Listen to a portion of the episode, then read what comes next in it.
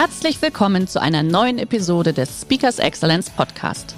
Der heutige Podcast wurde im Rahmen eines unserer Live-Events aufgezeichnet. Hier ein Tipp zum Beginn der heutigen Folge.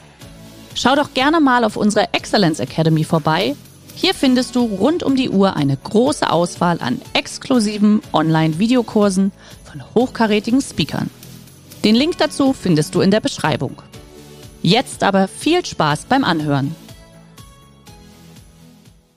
Ich musste sehr, sehr mutige Gedanken fassen, zulassen, um überhaupt einigermaßen Antworten zu finden. Was wäre, wenn ich das Unternehmen alleine führen würde?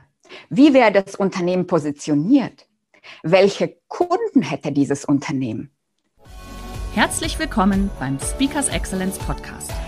Hier erwarten Sie spannende und impulsreiche Episoden mit unseren Top-Expertinnen und Experten.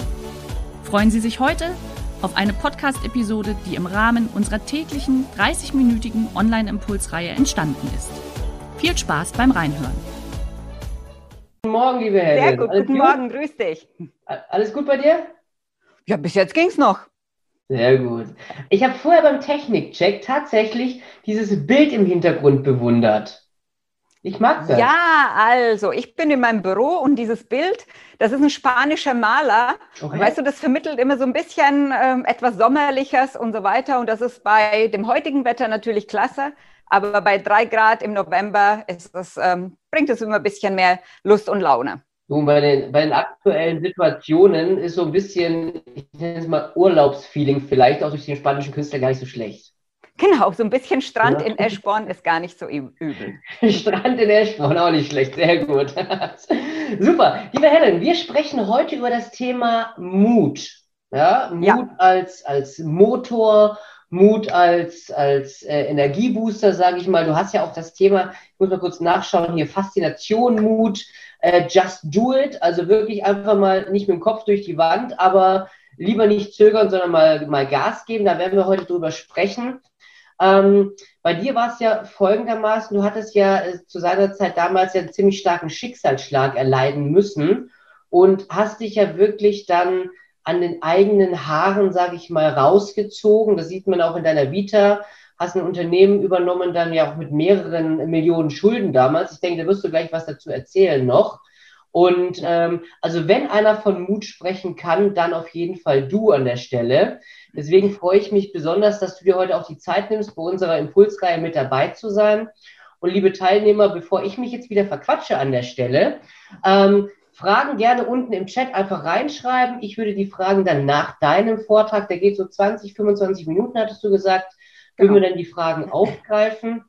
Und du bist ja, nachdem du damals das Unternehmen dann auch erfolgreich verkauft hattest, also aus der Schuldenfalle raus, verkauft, bist du ja heute vielleicht noch 1, 2 Sätze Unternehmerin mit immer noch 65 oder 70 Mitarbeitern, vielleicht ein Satz? Genau, so knapp 60 Mitarbeiter sind es mittlerweile. Okay. Genau, und eure Konzentration ist auf den Mittelstand, wenn es um das Thema Vertrieb geht, aber auch Führung geht und nach vorne gucken und Mindset, korrekt? Genau. Wir sind ein Lösungsanbieter um das Thema Vertrieb, aber ich werde dann später auch noch dazu sagen, weil zu diesem Unternehmen bin ich auch wieder auf unterschiedlichen Wegen gekommen. Okay, da will ich jetzt nicht so arg spoilern, dann sage ich an der Stelle viel, viel Spaß mit dir, liebe Helen, mit dem Thema, jetzt muss ich gerade schon wieder gucken hier, Mut als Antrieb der Zukunft, wir haben so viel über Mut gesprochen, aber Mut ist der Antrieb, deswegen lege los, wir sehen uns gleich wieder, ich freue mich, bis gleich. Vielen Dank. Ja, ich möchte Sie in den nächsten 20 bis 25 Minuten auf eine mutige Zeitreise mitnehmen. Was ist das überhaupt, Mut? Bedeutet das, Ängste zu überwinden? Bedeutet das, Risiken einzugehen? Bedeutet das, Rückgrat zu haben?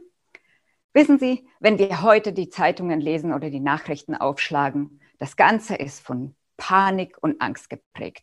Dem Herrn Scholz fehlen irgendwo 30 bis 40 Milliarden. Und wenn man der Euler-Hermes bzw. Kreditreform Glauben schenken mag, werden die Insolvenzen in den nächsten Monaten mehr als um 35% steigen.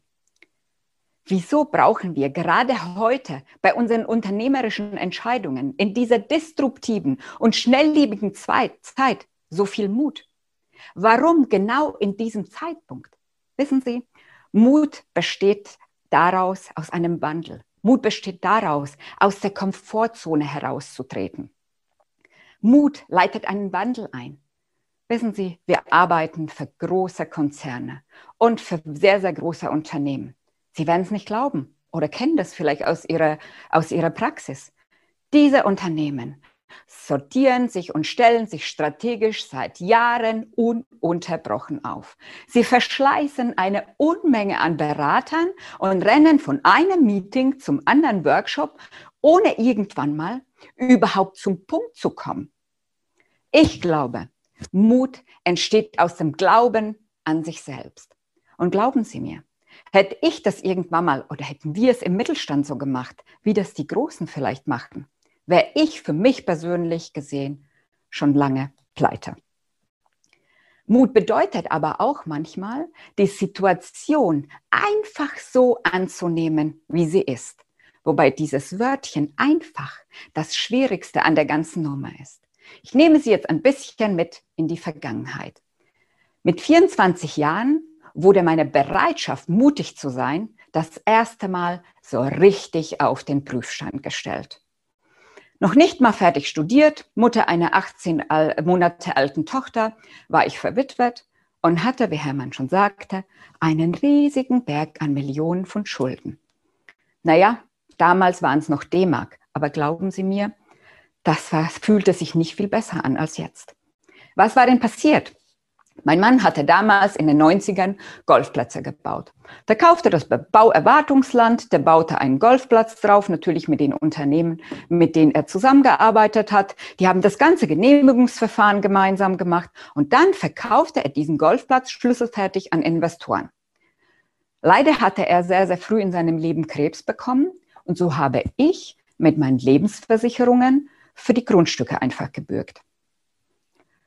Er hatte leider sehr, sehr früh in seinem Leben Krebs bekommen.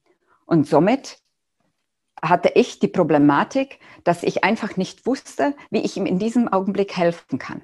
Wissen Sie, irgendwann mal, als ich das Ende irgendwo absehe, als das Ende für mich irgendwo absehbar war, habe ich nicht den Mut gehabt, das Ruder noch einmal herumzureißen. Und so starb er. Und ich stand da mit meiner 18 Monate alten Tochter, die natürlich mangels Testament mit in der Erbengemeinschaft war. Und das Personal, die kannten mich gerade vom Käffchen zwischendurch oder von der Weihnachtsfeier. Und die Kunden, die kannten mich natürlich damals gar nicht. Alternative, das wäre damals noch das grausame Szenario von der Privatinsolvenz, die noch über 30 Jahre ging. Das war wirklich keine Option.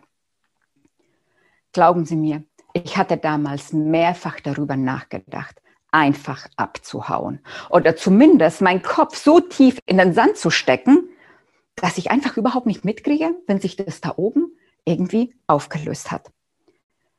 Ich war mit der Situation komplett überfordert. Ich hatte überhaupt keinen Ausweg gesehen und dass sich die Situation irgendwie von alleine wieder klärt, die Aussicht hatte ich nicht. In solchen Situationen können wir mit unseren Gefühlen und mit unserem Schmerz einfach überhaupt nicht umgehen. Ich hatte vor allem Angst vor der Zukunft. Und Sie kennen das sicherlich. Der Verstand ist uns in diesem Augenblick immer ein ziemlich schlechter Ratgeber. Du kannst das nicht, du schaffst das nicht, das wird sowieso nicht klappen. Auf diese Ratschläge können wir in solchen Situationen sehr, sehr gut verzichten. Ich hatte damals jedoch irgendwo ganz, ganz tief in mir gespürt, dass ich wissen möchte, wie sich das anfühlt, wenn ich es einmal einfach schaffen würde. Wissen Sie, ich habe mich richtig zusammengerissen. Ich habe unzählige Gespräche mit den Kunden und mit den Mitarbeitern geführt. Und natürlich mit den Banken. Wer war ich denn überhaupt für sie? Ha! Zuerst die Ehefrau, dann die Witwe. Gut, sie haben mir die Kredite trotzdem gekündigt. Sie gaben mir noch 3 Monate Zeit, um sie dann endgültig zurückzuführen. In dieser Zeit war das eigentlich ziemlich egal, was ich noch so tue. Ich hatte beinahe jede Bank, die mir überhaupt in den Sinn kam, abgeklappert. Ein mitleidvolles Achselzucken war damals wohl das Beste, was mir noch so entgegengebracht wurde. Bis auf einen Banker, ein Vorstand einer Sparkasse. Der hatte sich meine Story zumindest bis zum Ende mehr oder weniger interessiert angehört.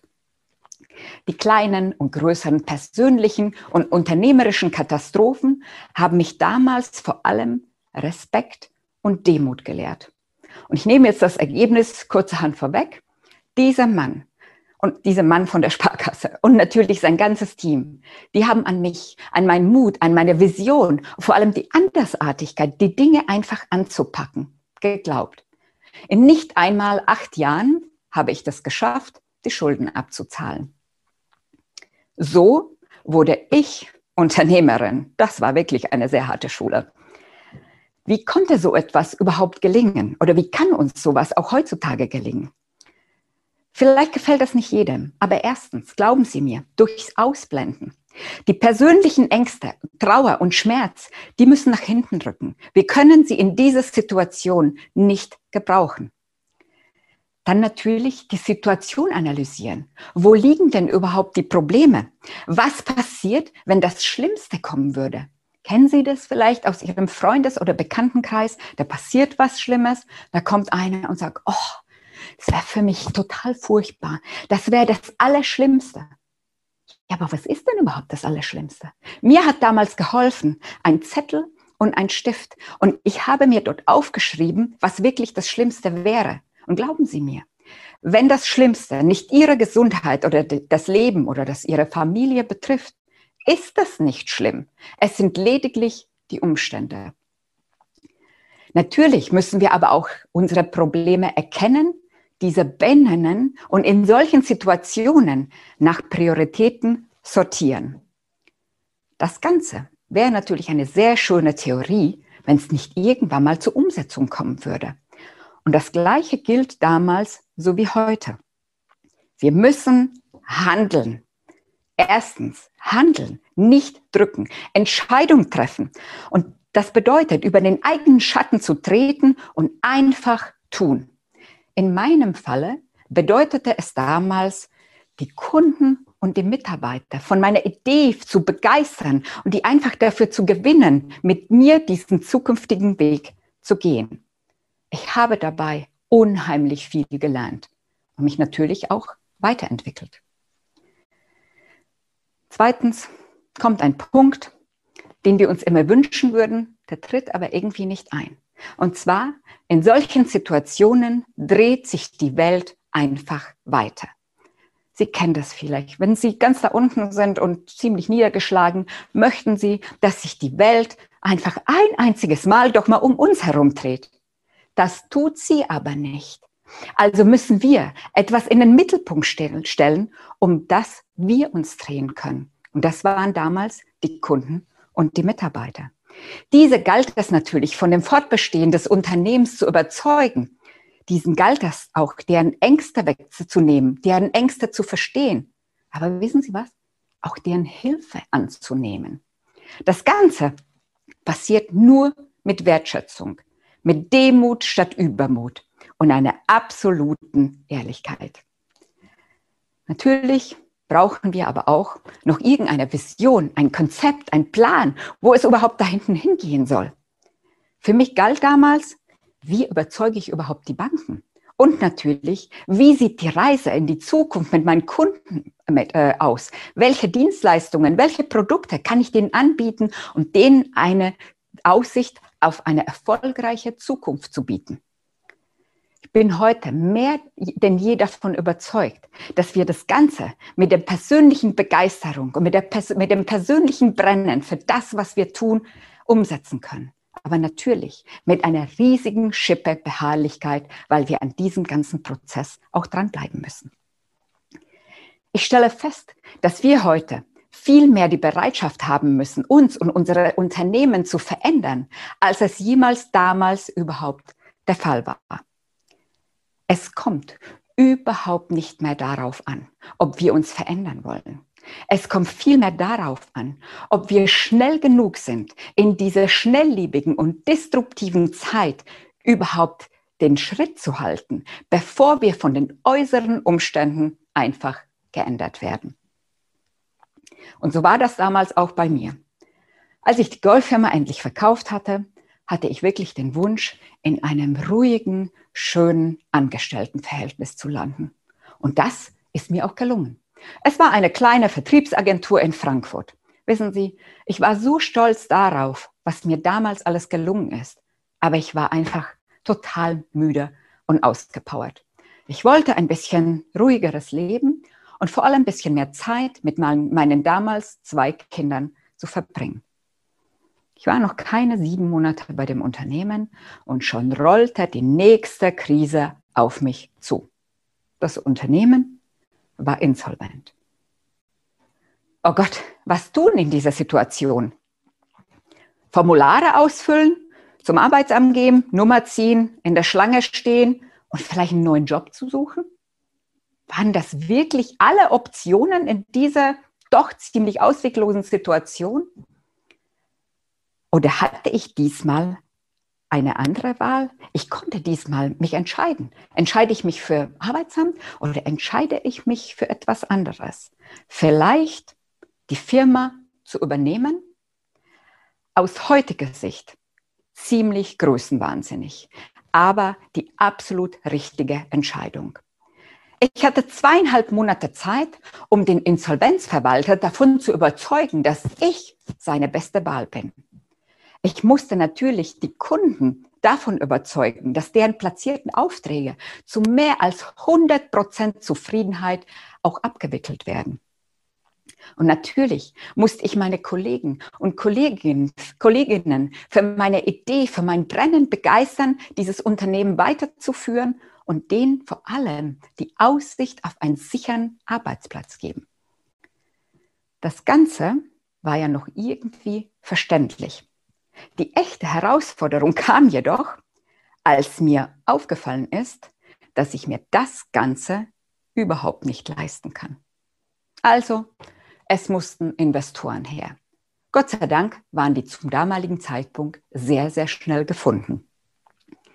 Nun, kritischerweise musste ich sehr, sehr schnell erkennen, dass der, dem 80% des Ladens gehören, nun mal auch den Takt diktiert.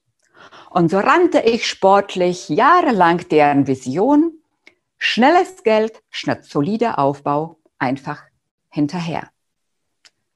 Sagen wir mal, Gott sei Dank, ich habe die Kurve irgendwann mal hinbekommen und habe mein Tun reflektiert. Stehe ich mit meinen 20% wirklich dermaßen an der Wand? Oder wieso habe ich es jetzt gemerkt, dass unsere Ziele und unser Verständnis von strategischer Führung so unterschiedlich sind? Ich musste sehr, sehr mutige Gedanken fassen, zulassen, um überhaupt einigermaßen Antworten zu finden. Was wäre, wenn ich das Unternehmen alleine führen würde? Wie wäre das Unternehmen positioniert? Welche Kunden hätte dieses Unternehmen? Wer würde dort überhaupt arbeiten wollen? Ich habe ja schon einmal bewiesen, dass ich solche Gedanken zulassen kann und dass ich das vielleicht auch noch ganz gut kann. Aber könnte ich noch einmal eine Bank davon überzeugen, mir so viel Geld zu leihen? Und welche Argumente müsste ich bringen, die Investoren davon zu überzeugen, 80% zu verkaufen, anstatt 20% zu schlucken? 2007, kurz nach der Geburt meines 3. Kindes, hatte die MarketDialog mir gehört. Was habe ich daraus gelernt und was kann ich davon in die heutige Zeit adaptieren? Erstens, Veränderung durch Entscheidungen. Wissen Sie, in einer untragbaren Situation fällt uns die Entscheidung, etwas zu verändern, viel, viel schneller und viel, viel leichter, als wenn wir uns in einem richtig ruhigen Fahrwasser befinden. Ich brannte so sehr für meine Vision, meine Kunden erfolgreich am Markt zu platzieren und meinen Mitarbeitern, Mitarbeiterinnen und vor allem deren Familien einen sicheren und zukunftsträchtigen Arbeitsplatz zu bieten, dass ich sie einfach mitnehmen konnte. Ich konnte sie dafür begeistern. Die Kommunikation in solchen Situationen muss unheimlich ehrlich und ziemlich ungeschminkt sein. Das führt zum gegenseitigen Vertrauen. Zweitens, wir benötigen in solchen Situationen eine proaktive Kommunikation. Und da schieße ich mich auf die Banken ein. Die Banken haben damals genauso wie heute eine zahlenbasierende Entscheidungen getroffen. Vor allem im Mittelstand kommt es aber darauf an, wer, wie und wann die Zahlen kommuniziert. Im Mittelstand sind Zahlen und Finanzen eine absolute Chefsache. Der persönliche Kontakt, die proaktive Zahlenmeldung und nicht nur die BWA, wissen Sie, und ohne Opus, ohne SUSA, dass der Banker dann nochmal anrufen muss und sagen, wo ist das denn? Wir wollen ja auch mal wissen, was da noch in der Pipeline ist. All das schafft gegenseitiges Vertrauen. Die Banken sahen damals Gott sei Dank mein Dilemma und haben sich für die Finanzierung von wertschöpfenden Dienstleistungen entschieden. Ja, und drittens, zu diesem ganzen Unterfangen gehört einfach ein bisschen Glück. Und das hatte ich damals auf meiner Seite. Die Investoren aber zu überzeugen, davon an mich zu verkaufen, war wohl wirklich die härteste Nummer. Die feudale Mentalität aus Unterfranken prallte schon seit Jahren auf die Lean-Strukturen und das gemeinschaftliche Miteinander in Frankfurt. Ich hatte 2007 meine Investoren vor die Vision gestellt, eine dreijährige Elternzeit der Geschäftsführerin mit all den Hürden und Nachteilen für das laufende Geschäft und das Unternehmen sowie einem zeitnahen Verkauf zu einem einigermaßen verkraftbaren Preis an mich. Mein Glück war, dass die Leistungen der MarketDialog damals nicht zur Core-Kompetenz der Investoren gehörten. Und somit haben die sich für den leichteren Weg entschieden, einfach an mich zu verkaufen. Und so glauben Sie mir, in den nachfolgenden Jahren kamen noch viele kleine und riesige Achterbahnfahrten auf mich zu. In dieser Zeit wurde meine Fähigkeit, Resilienz zu sein, sehr, sehr geprägt. Und zwar für das, was da noch kommen musste. Dieses Jahr im Januar dachte ich, ich hätte mein Pensum an Krisen komplett ausgeschöpft. Wissen Sie, in der Firma lief das richtig gut und mit den bestehenden Aufträgen im Januar hatten wir nahezu alle Kosten für dieses Jahr gedeckt. Naja, und dann kam der März. Covid-19, Corona-Krise, Lockdown und eine allgemeine Schockstarre. Während die einen noch überlegten, dass es eigentlich gar nicht so schlimm kommt, und die anderen überlegten, dass es natürlich viel, viel schlimmer kommt, überlegten wir im Unternehmen, und zwar nur sehr, sehr kurz, was müssen wir denn jetzt, welche Entscheidungen müssen wir denn jetzt treffen, um für die möglichen Eventualitäten aufgestellt zu sein? Ja, ich muss zugeben, zu dem damaligen Zeitpunkt hatten ungefähr 25% der Mitarbeiter noch keine Möglichkeit, im Homeoffice zu arbeiten. Warum? Sagen wir mal so, ich habe mich vor der Investition oder vor der Entscheidung, vor der Anschaffung von dem Gesamten einfach ein bisschen gedrückt. Ich habe diese erst auf Ende 2020 vertagt. Warum? Es ging doch irgendwie.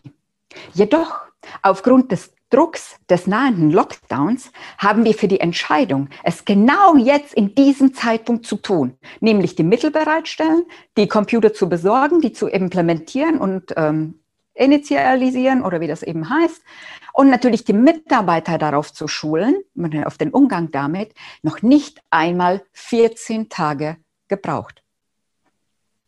Geht doch, würden Sie vielleicht sagen. Was war denn in diesem Augenblick so wichtig? Erstens, wir müssen den Druck, den wir aus der Situation haben, erkennen. Wir müssen natürlich einen Plan haben, wie die ganze Nummer überhaupt funktionieren könnte. Und genau, wir müssen den Mut haben, das genau jetzt in diesem Augenblick zu tun, ohne zu wissen, welche Auswirkungen das auf unsere Zukunft hat. Das, was dann kam, war neu.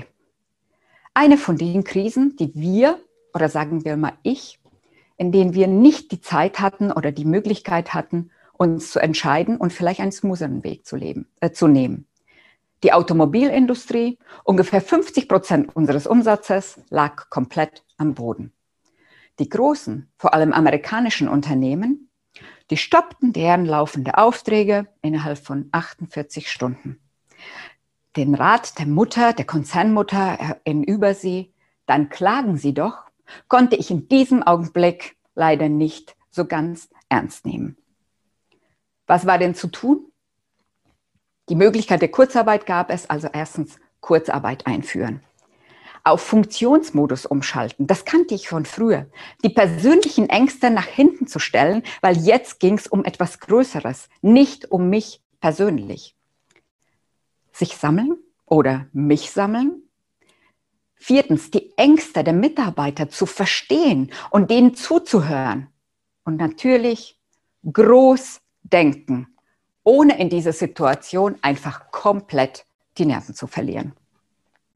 Eine übergreifende und langfristige Strategie gab es überhaupt nicht mehr und gibt es bis heute nicht mehr. Nicht. Eher Management bei Tagesform. Angst, Abwarten und Kaputtsparen sind in meinen Augen die absolut falschen Wege und absolut falschen Entscheidungen. Als Lösungsanbieter verstehen wir wirklich etwas vom Vertrieb und vor allem davon, in welchen Situationen echter Leader die unpopuläre Investition in wachsende Marktanteile oder zumindest für die Erhaltung der Marktanteile einfach treffen müssen. Am Anfang war unser Prozess wirklich unheimlich mühsam. Glauben Sie mir, überall, wo wir irgendwo angerufen haben oder unsere Idee zumindest an Mann oder Frau bringen wollten, kamen Antworten. Um Gottes Willen, rufen Sie jetzt nicht an. Um Gottes Willen, wissen Sie nicht, dass wir Corona-Krise haben. Um Gottes Willen, in solchen Situationen müssten wir sparen. Wir können jetzt nicht. Rufen Sie einfach später an. Nun, wann ist denn bitte später? Wann ist denn die Corona-Krise einfach überstanden?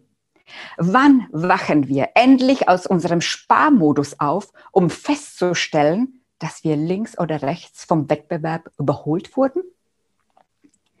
Seit Jahren ist uns bewusst, dass wir uns und unsere Unternehmen verändern müssen, neue Produkte kreieren und neue Dienstleistungen designen. Einige oder leider Gottes viele Mittelständler sind heute noch der Meinung, dass das Thema Digitalisierung mit der Einführung vom Office 365 getan ist. Viele, glauben Sie mir, verstehen unter Customer Relationship Management Applikation oder Software immer noch die Excel-Akrobatik mit ganz vielen Reitern unten drunter und vielen wunderschönen bunten Farben. Jetzt ist der Zeitpunkt jedoch gekommen, in dem wir uns verändern können und müssen. Wir müssen es überlegt und zukunftsorientiert machen. Und vor allem, wir müssen ziemlich schnell sein. Der Veränderungsprozess im Unternehmen bedeutet, den Kunden in den Mittelpunkt zu stellen. Nicht am Anfang des Auftrages und nicht am Ende, wenn wir ihn dann irgendwann mal erledigt haben. Die Unternehmensstrukturen müssen noch agiler gestaltet werden. Generation Y und Z, die stehen da vorne und erwarten agile Unternehmen. Aber es geht auch darum, älteren Mitarbeitern und Mitarbeiterinnen einen sicheren Arbeitsplatz für die Zukunft zu bieten. Und natürlich für die Neuen ein absolut sexy Arbeitgeber zu sein, der wertschöpfend denkt und handelt. Hätten wir ohne diese Krise unser Unternehmen wirklich so gescannt? Wenn ich Ihnen eine ehrliche Antwort geben darf, nein, hätten wir sicherlich nicht gemacht. Ich hätte mir dafür persönlich noch ein bisschen mehr Zeit gelassen. Ich habe gelernt, dass Krisen und Unglück Krisen aufgrund von Fehlentscheidungen entstehen, nicht aufgrund von fehlenden Entscheidungen. Daher, meine Damen und Herren, ich komme jetzt zum Ende, meine Big Five für einen mutigen Veränderungsprozess. Erstens, visualisieren Sie am Anfang des Prozesses, wenn Sie sich für etwas entscheiden, das Ende. Wo wollen Sie hin? Was ist denn die Vision? Zweitens, drücken Sie sich nicht vor schwierigen Entscheidungen. Wir wissen nie, wo es hingeht. Wir wissen nie, wie es auf der anderen Seite aussieht. Drittens, kommunizieren Sie offen und ehrlich. Ich weiß, es ist manchmal mühsam und manchmal möchte man nicht das eigene Versagen vielleicht zugeben. Aber das schafft Vertrauen unter allen, unter Mitarbeitern und Kollegen. Viertens, verabschieden Sie sich von der Hoffnung, einfach jeden auf diesem Weg mitnehmen zu können. Das funktioniert nicht. Und fünftens, fangen Sie einfach an. Setzen Sie sich ambitionierte, aber absolut realistische Ziele. Haben Sie den Mut, unter den neuen Bedingungen die Veränderung voranzutreiben. Ich danke Ihnen für Ihre Zeit. Ich applaudiere als Vertreter für alle Teilnehmer. Liebe Helen, deswegen habe ich auch, jetzt hat sich gerade deine Kamera, glaube ich. Ah, guck mal, da bist du wieder. Es war grandios. Vielen, vielen Dank. Unfassbar. Deswegen wollte ich dich auch nicht unterbrechen, was du alles schon in deinem Leben erreicht hast, erleben musstest tatsächlich, muss man ja sagen. Du aber ich glaube, erleben durfte. Ich sehe das nicht als muss. Okay. Wenn du sagst, durftest. Aber es ist schon unfassbar beeindruckend. Und was ich gerne machen würde, klar, jetzt wird es ein bisschen knapp mit den Fragen, aber liebe Teilnehmer, wenn ihr Fragen habt, schickt die gerne an uns, an marketing@speakers-excellence.de. Und Helen, wenn das für dich in Ordnung ist, diese Big Five am Ende, also das Resümee eigentlich, und das hat mir besonders gut gefallen, das würden wir gerne ins Handout mit reinpacken, beziehungsweise ein Handout erstellen lassen. Wenn du uns da was zukommen lassen könntest, wäre toll, dass wir das ins Nachmailing packen könnten. Mache ich sehr gerne. Guck mal hier, da haben wir ja klasse Frau, klasse Vorbild, vielen Dank, Frau Hain, mit freundlichen Grüßen. Frau Kölle. Und so wird das wahrscheinlich jetzt die ganze Zeit weitergehen. Vielleicht noch eine kleine Frage tatsächlich, bevor wir dann leider auch wirklich zum Ende kommen müssen aufgrund der Zeit. Helen, wie war das denn? Also das hat sich jetzt, es war sehr inspirierend, sehr mutig mit allem drum und dran. Und trotzdem, als du damals ja in dieser Situation warst, ja, und den Mut gefasst hast, aber was ging dir davor durch den Kopf? Wie hast du dich selber motiviert? Wie hast du dich selber, du hast es vorher so schön beschrieben, die Welt dreht sich weiter und das ist ein Fakt, ja? Aber wie hast du mal kurz auf Pause gedrückt und hast gesagt, okay, das und das muss ich tun? Wie bist du da vorgegangen? In der Tat habe ich auf Pause gedrückt und habe mich selbst resettet und habe geschaut, was kann ich in diesem Augenblick, was wäre das Beste für mich? Man muss dazu sagen, ich hatte ja eine Tochter, ich war nicht alleine da, weißt du, ich musste auch für sie denken. Ja. Ich hatte mal so eine Freundin, die mal sagte, ach, weißt du, wenn mir sowas passieren würde, würde ich mich auch umbringen. Ja, super, dann wäre die Tochter vollweise. Ja. Also ich musste für zwei denken und an die Zukunft. Und das hat mich unheimlich motiviert. Oh, ja, das kann ich mir gut vorstellen. Natürlich, wenn man weiß, okay, man ist noch für jemand weiteres verantwortlich, als nur für sich selbst, in Anführungszeichen nur. Genau. Hattest du denn damals seinerzeit auch, sag ich mal, ein Begleiter, eine Begleiterin, die denn eine Stütze war, oder warst du wirklich ganz allein? Nein, ich war nicht alleine. Ich hatte natürlich meine Familie und ich muss an dieser Stelle, ich hatte auch mein Buch meinen Schwiegereltern gewidmet, die haben mich unheimlich unterstützt. Weißt du, ich meine, so, du hast ja das Dilemma von Kind, du hast das Dilemma von Mitarbeitern, von Firma, Kunden kennen dich gar nicht. Also du musst schon noch Menschen um dich haben, auf die du dich verlassen kannst. Sonst wäre ich ziemlich alleine und verlassen. Ja. Also ich kann es an der Stelle nochmal sagen, vielen, vielen Dank dafür. Das war unfassbar inspirierend und mutfördernd, wenn man das mal so sagen darf. Deswegen, ich glaube, da schließen sich dann alle an. Danke für deine Zeit, dass du sie genommen hast, dass du auch die Erfahrung mit uns geteilt hast. Und wie gesagt, liebe Teilnehmer, wenn ihr Fragen habt, einfach gerne an uns, an marketing@speakers-excellence.de. Harun, sei mal so lieb, schreibt das gerade mal in den Chat rein, weil ich kann mir gut vorstellen, dass da im Nachgang noch Fragen kommen werden. Und die würden wir dann gerne einfach an dich weiterleiten. Und ansonsten sage ich, bleibt gesund, passt auf euch auf. Wir sehen uns dann morgen wieder und ich würde mich freuen, wenn ihr wieder dabei seid. Liebe Helen, liebe Grüße nach, wo war es nochmal gerade? In Eschborn. In Eschborn. Ich bin immer noch begeistert von dem spanischen Künstlerbild im Hintergrund. Also das ist so ein bisschen Urlaub, wie ich vorher gesagt habe. Ich ziehe jetzt den Bikini an und lege mich drunter. Gönn dir. Klar, macht's gut. Bis dahin, passt auf euch auf. Danke, ciao. Schön, dass Sie in diese Podcast-Episode reingehört haben. Weitere Informationen zu unseren Expertinnen und Experten finden Sie in den Shownotes.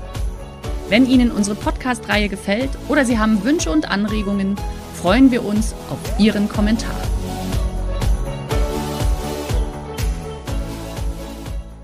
Der heutige Vortrag hat dir gefallen? Dann schau dich doch gerne auf unserem Kanal um oder sei live bei einem Forum dabei. Weitere Informationen findest du in der Beschreibung. Bis zum nächsten Mal.